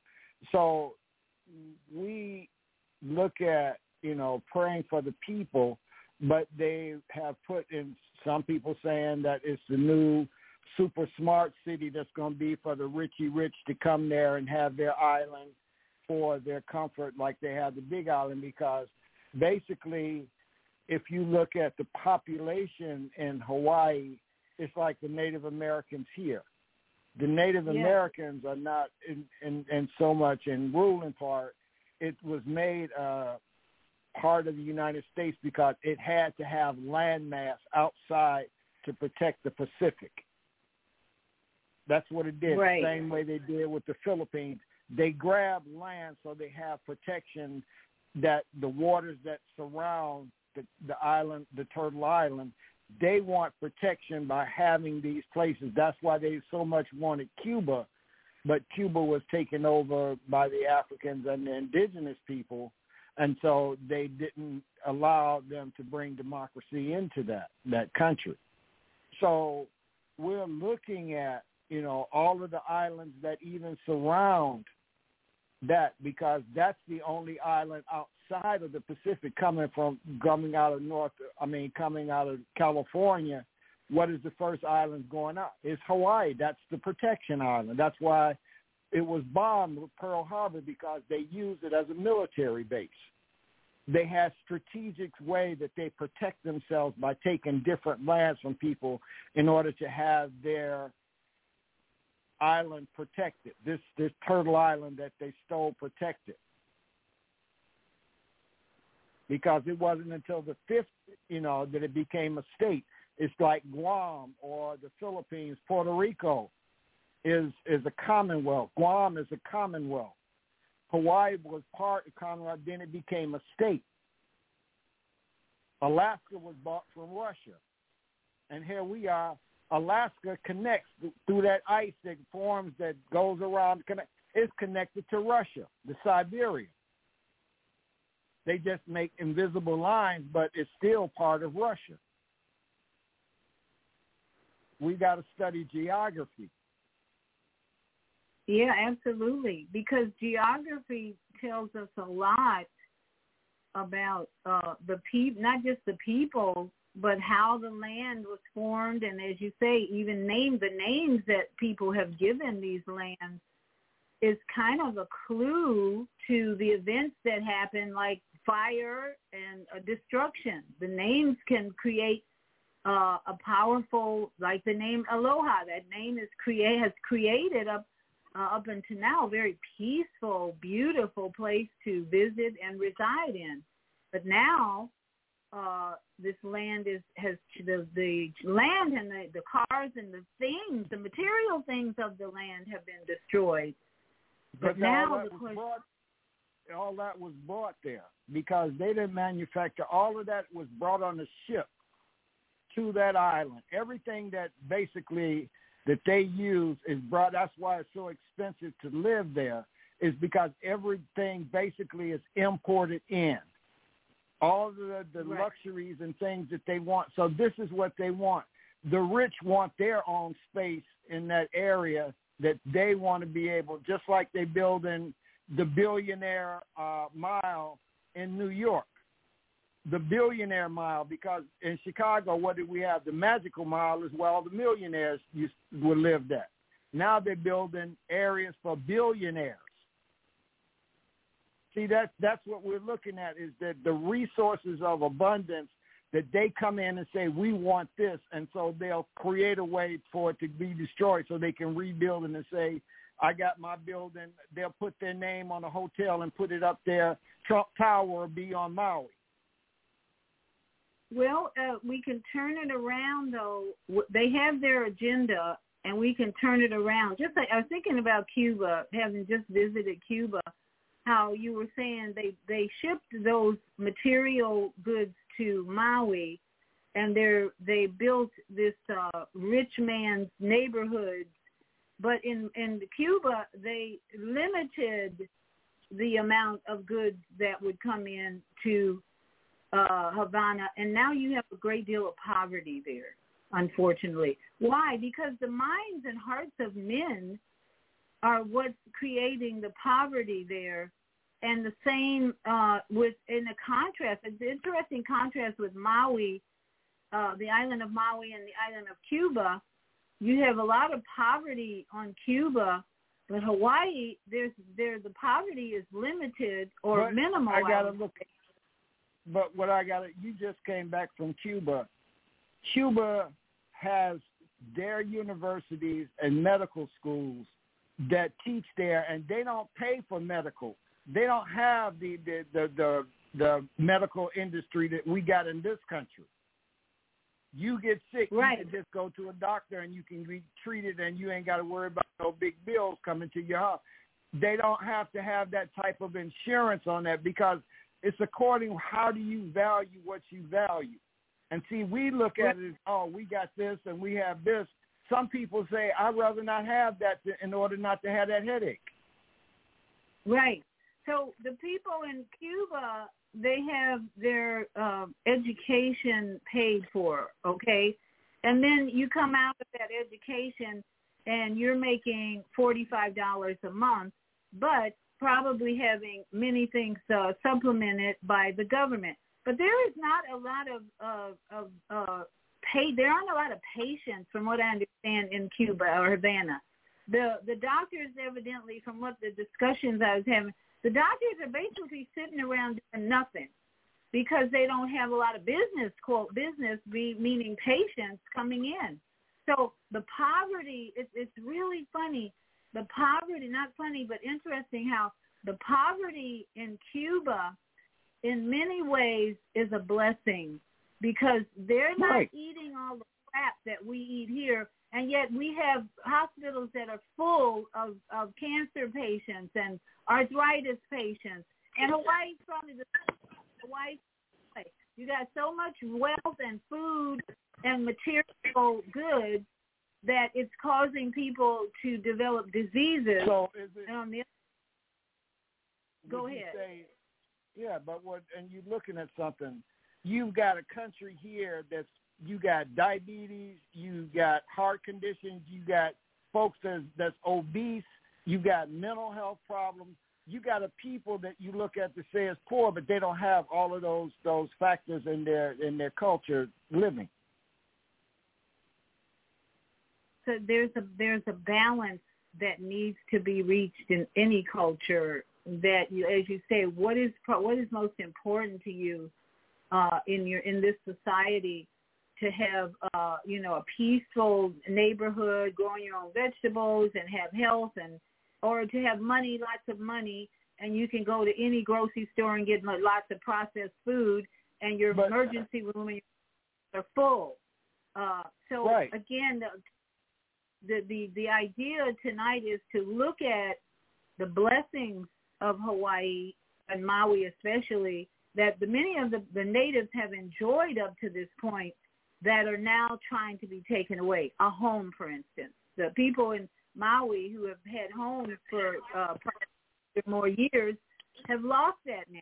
And that was the joy. That was the peace. That was the the uh, the love that they had for that land of, of Maui. That they had a house and on the beach or near the ocean, and uh, that's the life to live if you can afford it. But now there's a shift going on. There's a shift in priorities and values, and and we all are being called to reevaluate, to reassess what's important in our because the the the land grabbers, the, the capitalists, the plantation causing the conflict are really forcing us to do that. So we can we don't really look at the plantation disaster capitalism as a negative, but a time to reassess and priorities and make a shift in what's really important to us. And in the meantime, bless those people in Maui who are having to make this adjustment that have been there for all these years, protecting and and and uh, being the care, the land care, the caretake, caretakers of that land in many ways. So here we are in uh, on August twentieth, twenty twenty three. Let's see, we're looking at the number eight. Eight's a new beginning for all of us to review and consider how can we help our brothers and sisters in Maui, and then how can we uh, make changes in our own life for this temple that we live in But- souls on But you got to look at something, Viyahta, because I just pulled it. I'm just curious. Do you know the demographics of Hawaii? Because The demographics- the, pop, the demographic population of Hawaii, 10.9% population was Hispanic, 21.4% were white, 1.9% were black, 0.2 American Indian, Alaskan Native American, 45%, and Pacific Islanders. So you're looking at basically the native people that was the original people there are in the lesser of the population.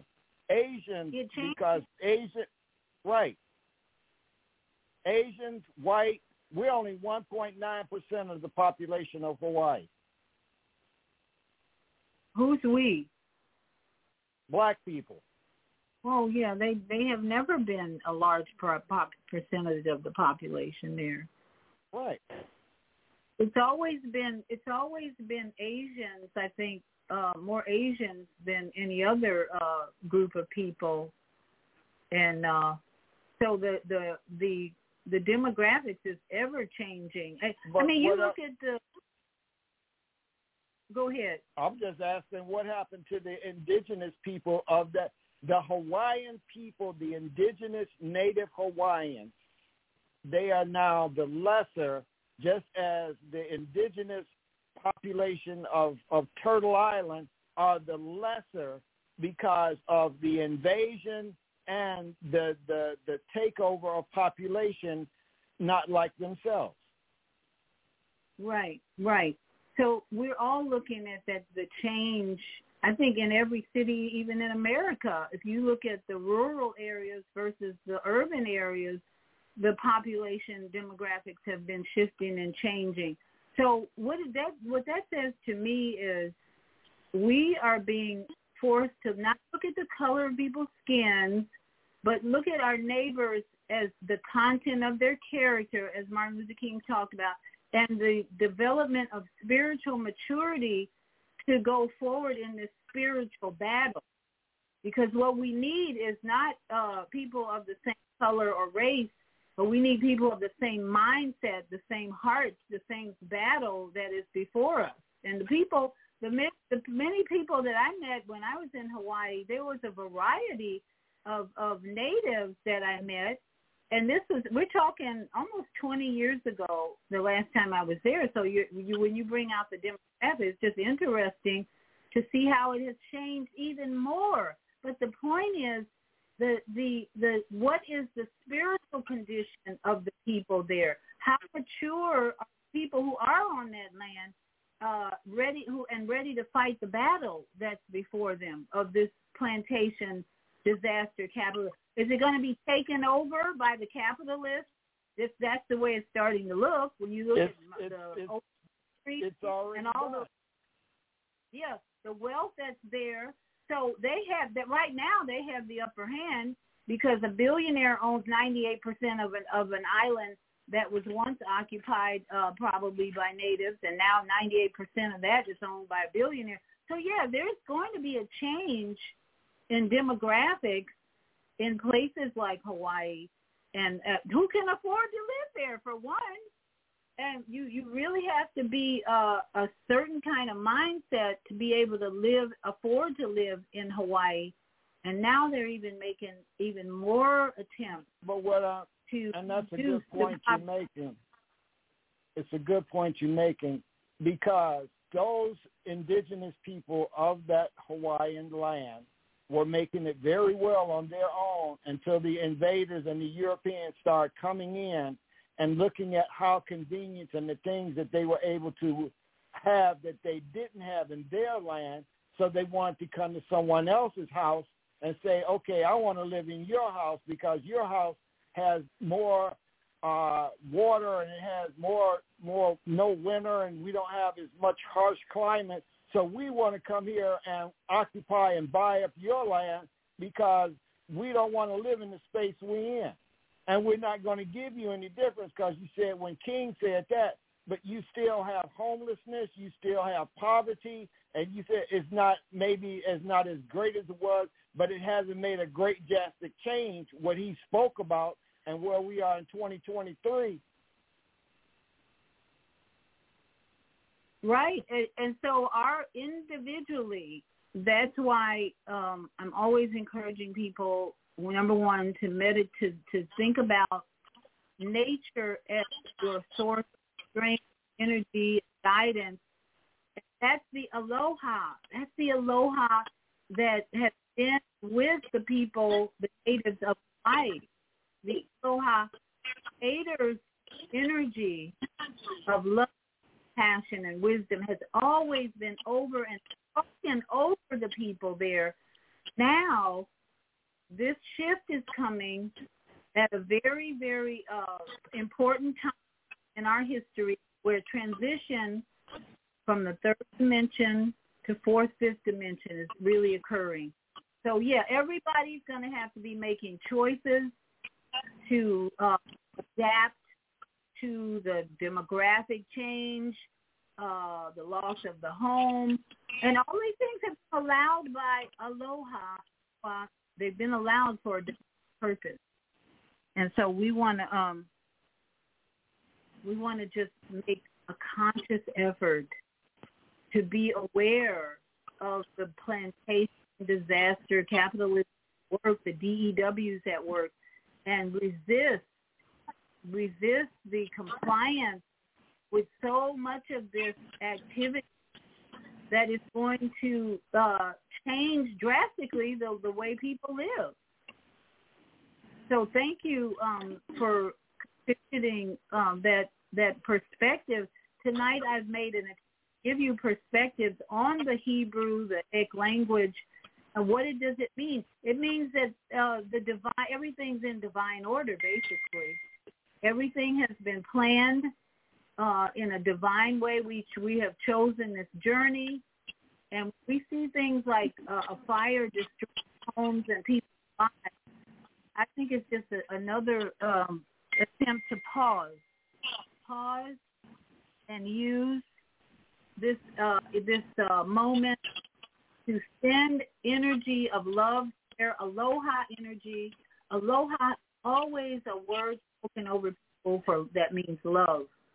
Anytime I was in Hawaii, when aloha was used, you would feel the love of the Creator. That's the most important thing about that word to me, is that you could feel the love of the people speaking it, and the whole area always been this love. But now this is a crucial time where plantation disaster showing its trick trick as as Kwame pointed out, the name Maui even means in in some lang in some way a trickster. So guess what? It's revealing its face all the time, and so to decide how we're going to not react. How are you going to respond to the trickster energy of plantation disaster capitalism? That's I think that we could call that trickster energy because what it's going to do is replace, displace people, uh, and already it's destroyed people's homes. And what does that mean to us? Respond. Respond with gratitude for what you do have and gratitude for your whatever you have left and gratitude for the changes that you're going to make that will bring you more peace if you believe it's all in divine order. So thank you, Kwame, for uh, those words of wisdom and per- your perspective on this because Everybody has an opinion on what's going on. The main thing is don't listen to mainstream media. If you if you can go to YouTube, uh, search for your the news you want to hear, whatever you want, what information you need. But going forward, we're going to see more. I've already seen more fear mongering coming about the new pandemic.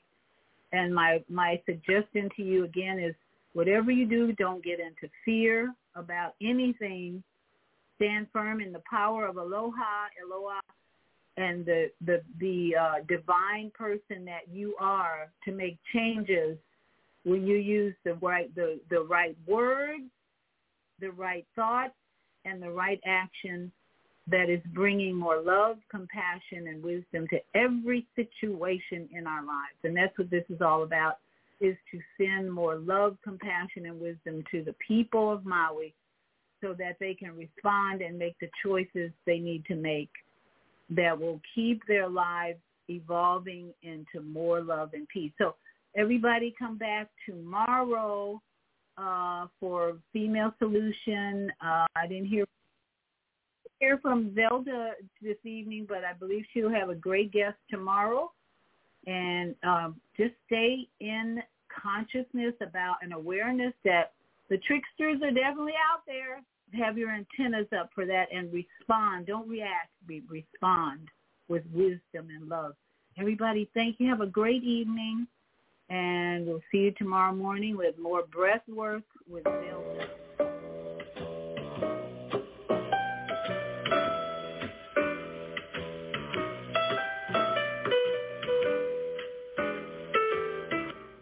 Come to the end of our show today, but you can hear every show in the archives at www.blogtalkradio.com forward slash the dash female dash solution. You can also hear today's show on the Female Solution Facebook page. Go to www.facebook.com slash the female solution. Leave your comments about today's show. You can always reach me on my website at www.naimalatif.com. That's www.naimalatif.com. Watch our TV shows. Listen to our radio shows. Order our books. And be sure to get your copy of the book, The Female Solution. On behalf of our team of radio hosts, I'd like to thank all of you who participated in today's discussion. And to our global family listening from all around the world, we say thank you. To our family in China, Sheshe, India, Zanyaba, Japan, Arigato, Korea, Kamsamnida, Russia, Spasiba, Germany, Danke, Poland, Kujon, France, Merci, Spain, Gracias, Italy, Grazie, Egypt, Shukran, Ghana, Medasi, Nigeria, Eshe, South Africa, Giabonga, Senegal, Geret, Kenya, Asante, Israel, Toda, Pakistan, Shukriya, Afghanistan, Tashakur, Saudi Arabia, Shukran. Assalamu alaikum wa rahmatullahi wa barakatuhu. Thank you. And may peace be upon you and the mercy of God and God's blessings.